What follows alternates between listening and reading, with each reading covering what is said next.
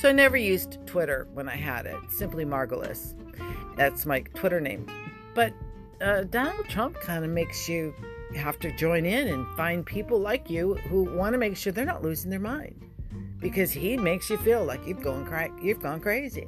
That's what gaslighters do. That's what narcissists, sociopathic people do. That's our president, folks.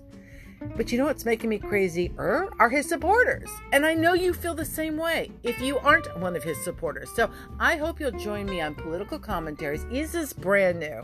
And you know what? I'm not even sure exactly all the different things I'm going to cover. But I know that there's commentaries that I hear and I just want to hit pause and say, wait a minute, back up. I let's can we talk more about Donald Trump's toilet conversation or whatever crazy of the day?